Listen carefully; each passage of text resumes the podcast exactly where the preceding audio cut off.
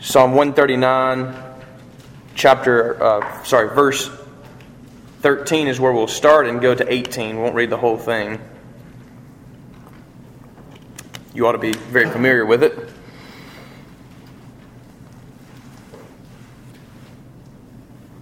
One thing about singing, by the way, and I'm not one who just enjoys singing as an occupation or as something to do in my spare time. I know there are those who are gifted, but I am not one of them. And typically things that I'm not good at, I try not to do too much of. And so singing is not something I try to do very, very often. But I understand the importance of singing. And I was thinking as we were singing that when you have something to sing about, you sing with much more fervor or passion than you do when you don't have anything to sing about. For instance, there's a song that us Saints fans sing called "Who Dat Say They Gonna Beat Them Saints." You know, there's a whole thing there. When we lose, it's not the right time to sing that song. The song really doesn't make sense. And so this Sunday, I'm not going to sing that song with any type of fervor because we lost last week. But nonetheless, when we win or when we won, such as when I went to Atlanta to that game, man, I sang that song with, gusto, and in front of a bunch of Falcons fans. And so it was something I did with passion. And it's the same thing with Christ. When we have something to sing about, when He's done something for us, when He's forgiven us of our sins, when He's paid our debts, when He's been God for us, and we've submitted to Him, there is something to sing about. And so we sing. All right. That's a side topic. That was for free, as they say in teaching. Psalm 139 here, let's begin reading in verse 13. "For you formed my inward parts. You knitted me together in my mother's womb. I praise you, for I am fearfully and wonderfully made. Wonderful are your works. My soul knows it very well. My frame was not hidden from you when I was being made in secret, intricately woven in the depths of the earth. Your eyes saw my unformed substance. In your book were written every one of them, the days that were formed for me, when as yet there were none of them. How precious to me are your thoughts, O God! How vast is the sum of them! If I would count them, they are more than the sand. I awake, and I am still with you." Let us pray. Lord, we thank you for your word. This is your word to us. Lord, may we this morning hear what you have to say and respond to you in true faith and true love. We pray in Jesus' name. Amen. I praise you, for I am fearfully and wonderfully made. If I could this morning, I want to use that one verse really as a catalyst to bounce off of this morning for our sermon, which I've entitled here, "Tortured Wonders." It's a book I'm reading at the moment about Christian spirituality, and those two terms, tortured wonders, really is what he says in this book defines who we are as humans. And so what I want to do is use that one little phrase here that the psalmist says here, fearfully and wonderfully made, and take it backward. So we're made wonderful, therefore fear God. So let's begin this morning. We are made by God. And this makes all the difference in the world. If we are nothing more than a series of unconnected events, just a cosmic accident, without purpose, without meaning in the world, then there's no reason for you to come and spend your time at a place like this. There's no reason to read and study the Scriptures or submit yourself to them or to take time to pray, which is one of the most useless things you could do with your time if everything is pointless. If there is no God, prayer would be the most useless thing you could do. That's just sitting there talking to yourself, is what the world would tell us.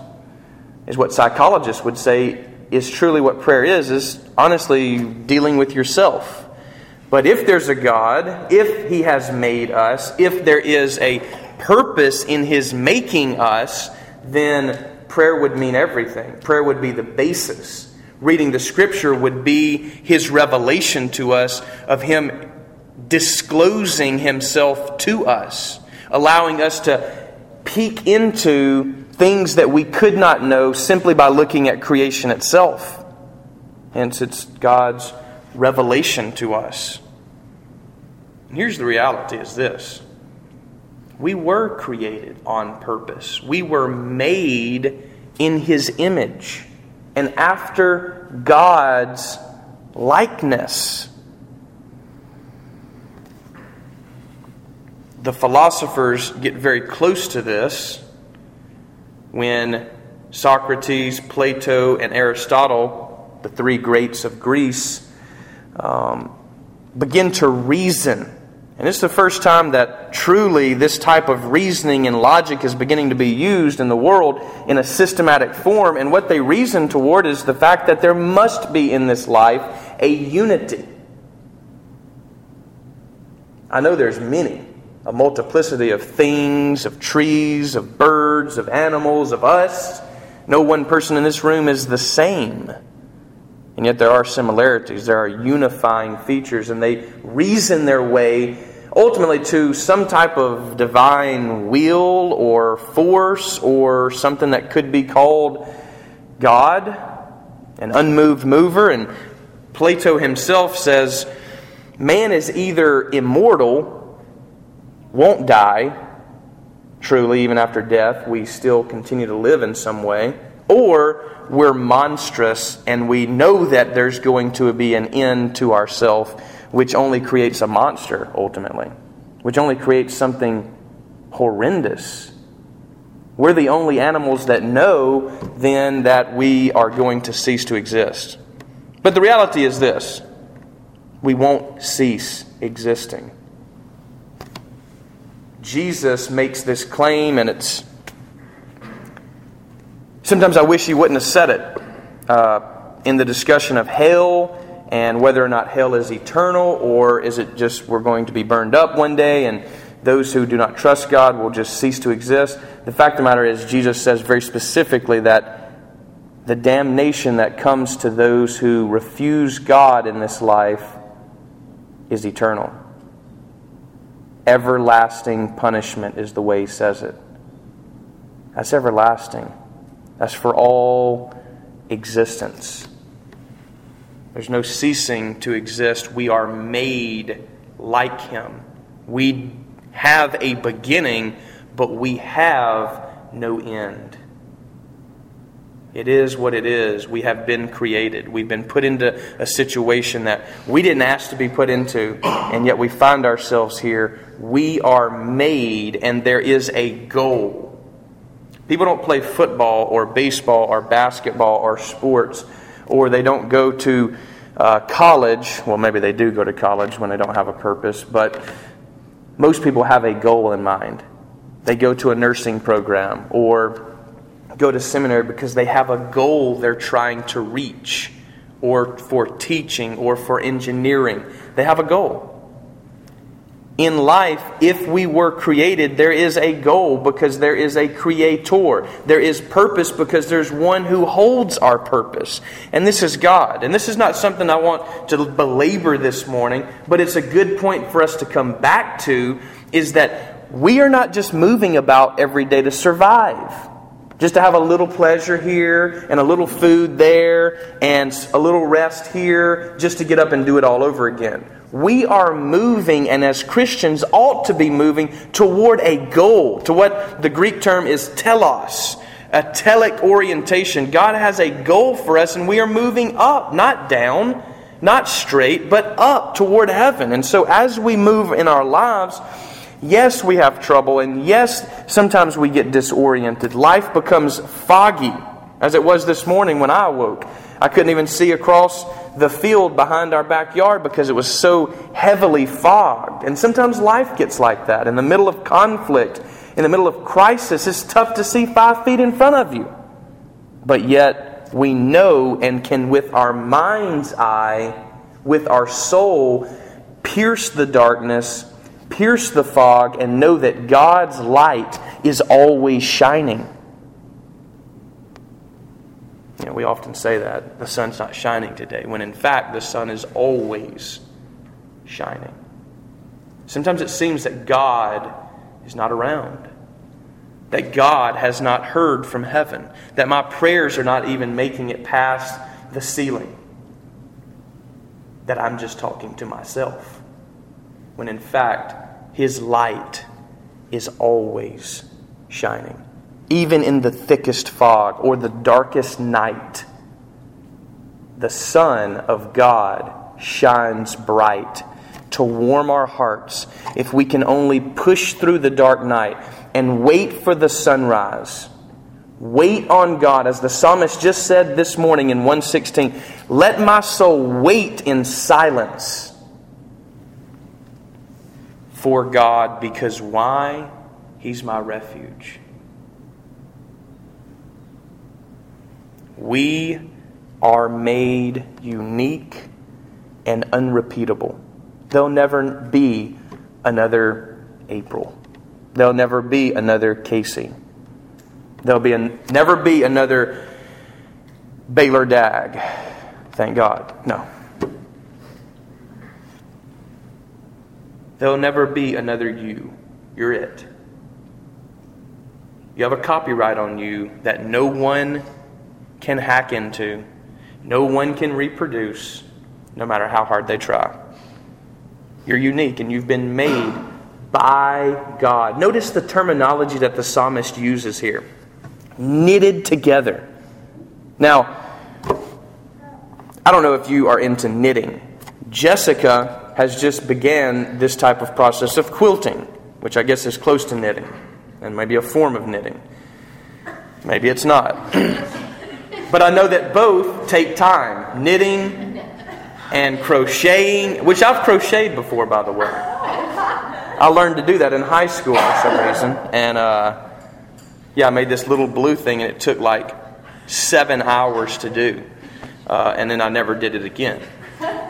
Probably because of the time constraint on there. And this is, the psalmist uses a specific term. He has knitted you together here. He spent time forming who you are, putting all the components, the mixture to produce you together, when as yet no one could even see it. Now again, this Sunday is Sanctity of Human Life, and where we talk about and think about and pray for those unborn in the womb still.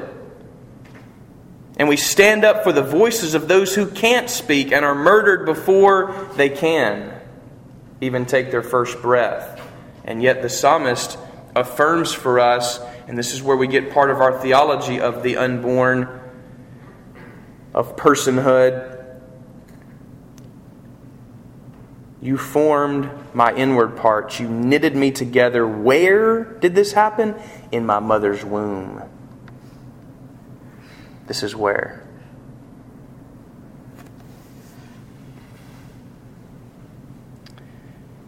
Life, your body, your soul is a gift from God. And you know this. It is His gift. It's not yours for the taking.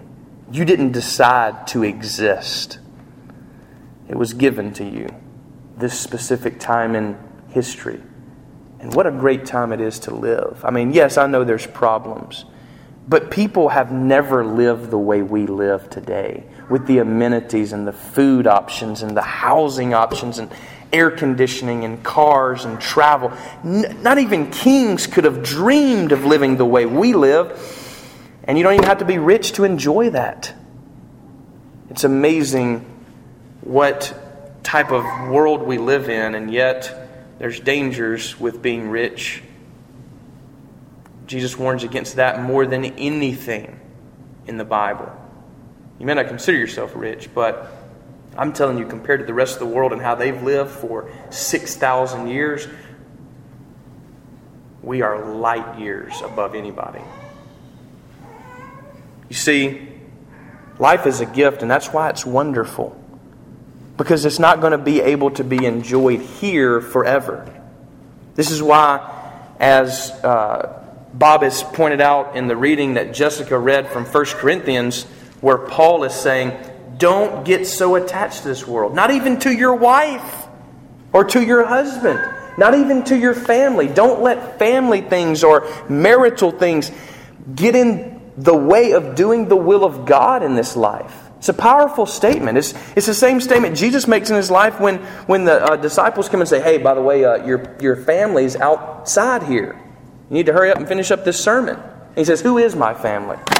But they're right in front of me. You are my mother and my sister and my brother. We are wonderfully made because God Himself has been in the process of striving with us to make us into the person that He knows we ought to be. And He holds our identity, not this world, not a title, not a degree, not a financial tier or tax bracket. That's not what defines you in this life. Not your job, not what your friends say. God defines you. He holds our identity. You know, it's fascinating, speaking of life again, we begin not on our own, but by a work of God in the womb. And this is why we call birth, life, conception a miracle. It's something we can't do. It's something we can't reproduce. I mean, there are cases, and we've tracked cases where we've prayed for somebody who had cancer on one scan. They take another scan and it's gone. You can't reproduce that always. If you could, doctors would do it all the time. But they can't, and this is why we call it a miracle. And life is a miracle. Have you ever seen a birth? Have you ever been a part of that process? And what an amazing ability God has given to us to be a part of bringing another person into the world. We actually get to participate in that. What an amazing thought. We get to help create a life. And He gives us that kind of responsibility, that kind of privilege in life. And it's wonderful. It's a miracle. He's created us soul and body. And that's a wonderful thought. We're not just animals that need to eat, that need pleasure, that need rest. Yes, we have an animal component to us. That's why we're all get hungry around 11 o'clock or 11:30. And yet, there's more to us than that. Jesus, remember what He says to Satan, who is tempting Him to turn all the stones or rocks into bread. Says mankind does not live by bread alone, but by every word that proceeds from the mouth of God.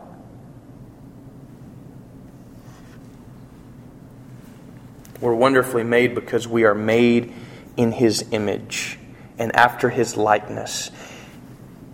And thought of thoughts, He becomes one of us. He who is spirit and not matter takes on the material flesh, clothes Himself in this cardiovascular system with nerve endings so that if you would have punched Him as they did, He would have hurt, or pierced Him, He would have bled. He became a zygote at conception. By the Holy Spirit. What a thought.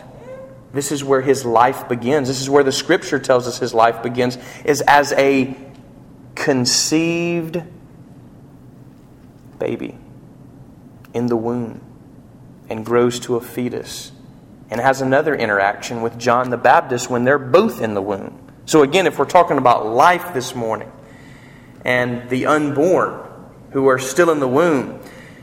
The Scripture is replete with life in the womb. Here's John leaping for joy as he's already filled with the Holy Spirit. Only a person can be filled with the Holy Spirit, not a blob. You see, we were created for union and communion with God. We are meant to be one with Him. And we are meant to commune with Him, communicate with Him. And these two things are wonderful. What kind of life has He given to us? And yet we don't stop to take notice.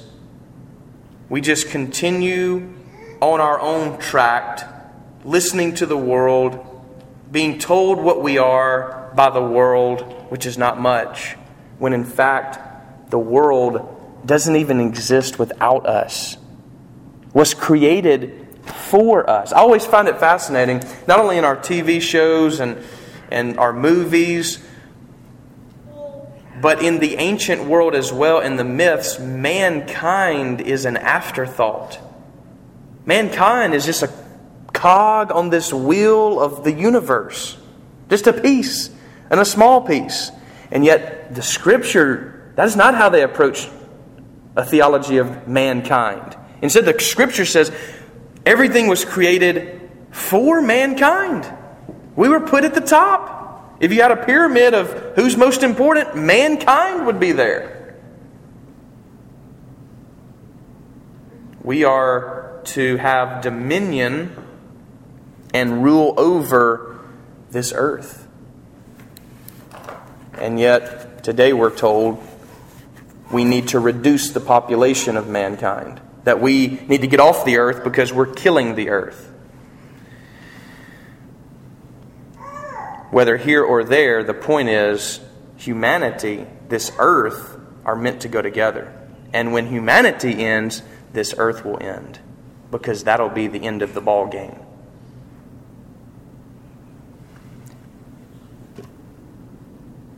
However, even with this wonderful body and soul that God has given unto us, this wonderful life that He has purposed for us, that has meaning in God, even so, we won't live forever here. We will have to go through one thing in life that we will only do once, that nobody gets to do and then try to redo. Except for those who Jesus raised from the dead, and then they had to subsequently die again. They had a practice round. But none of us are going to get a practice round on death. We're only going to do it once. And it's where the fear comes in. We are fearfully and wonderfully made. We are, as Clapp says, who wrote this book, Tortured Wonders. We're tortured wonders. When we look at our life, it's wonderful, and yet there's something that overhangs us, overhangs every success we've ever had, overhangs everything like a dark cloud coming in and shadowing everything in our life, and it's death. It's the great equalizer of everyone. Because guess what? It's what we all have in common. We will all die. He tells of a story in his book, Tortured Wonders, of one of his friends who is a lady, and she's a mom, and she's a good mom, and she had a sleepover with several other girls from the neighborhood for her girl, and they watched Bambi. Now, if you know anything about Bambi, death is one of the critical issues that Bambi brings about. And so one of the kids goes home and talks about Bambi's mother dying. And of course the lady got upset and went and talked to this Christian lady who's trying to raise her children, and not necessarily, there is a right time for death to be introduced in a child's life. This woman didn't want it introduced at all because she feels like death means non-existence. And what's the point of bringing that up? And yet, what is the point of bringing that up? As Christians, death is not the end. Yes, it's something we all have to go through. Yes, it's something we're not going to be in control of. Remember what Jesus says to Peter? He says, Peter, when you were young, someone else dressed you and someone else picked you up and took you where they wanted to go. But now that you're old, you dress yourself and you go where you want to go. But when you get old, you will again have someone who dresses you and someone who takes you where you don't want to go. He's speaking about death. We'll all put on a suit or a dress that somebody else dresses us in one day. We'll all take our last breath, eat our last meal at some point. No one will escape. It's one thing we all have in common. And yet, Jesus himself says, do not fear this death, but instead fear the second death. The way he said it was, don't fear the one who can take your life as far as your body. Instead, fear the one who can put you into hell. It's a powerful saying, and I always thought for the longest that he was talking about Satan. I was thinking, oh yeah, we ought to fear Satan, right? I mean, he's the one who can put us into hell, but Satan doesn't put us in hell. Only God can say, depart from me, you wicked person. I don't know you. I never knew you. You never became one with me. You never communed with me. You lived your own life, and now you can have your own life. It's what you always wanted. C.S. Lewis says it this way, in the end, there will be those who say, thy will be done to God, or God says to them, thy will be done. Either you submit to his will or you will continue to serve your own will. Fear the one who can put you in hell. That is God. And also fear him because he has made you wonderful. Look at what he's given to you.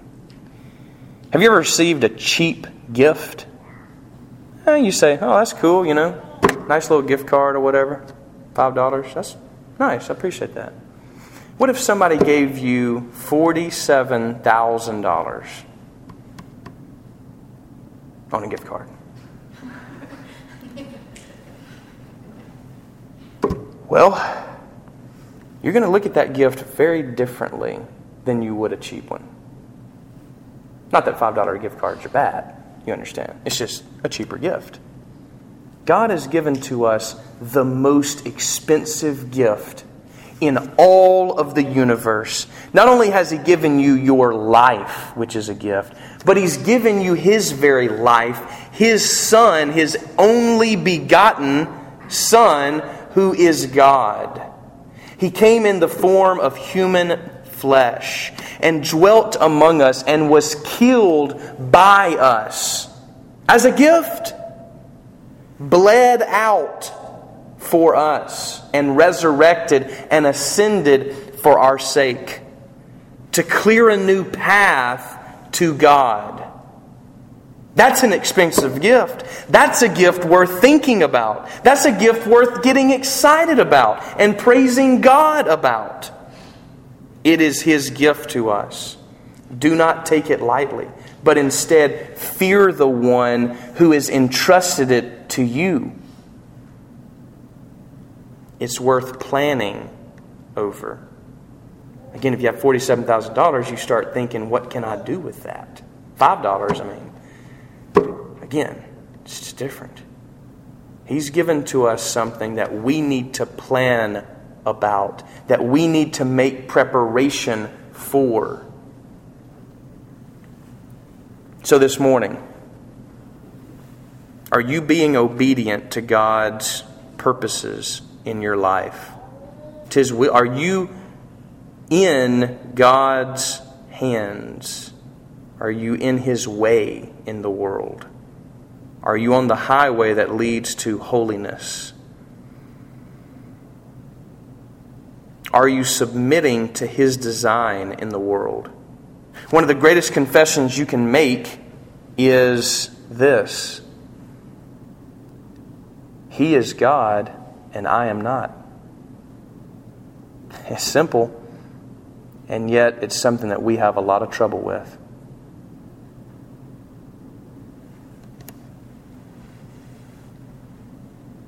Are you being a good steward of this gift? Do you have a fear of God that leads you to God Himself? Fear is not designed to make you run away, but instead to come to Him. He's the only one who can help. He is our Creator. He has made us wonderful, and so therefore we should fear Him. And so the psalmist says it this way: I praise you, for I am fearfully and wonderfully made. And so this morning, I think our prayer as we end should be this: Search me, O God, and know my heart. Try me and know my thoughts. And see if there be any grievous way in me, and lead me in the way everlasting, the way of Jesus Christ, who is eternal life. Amen.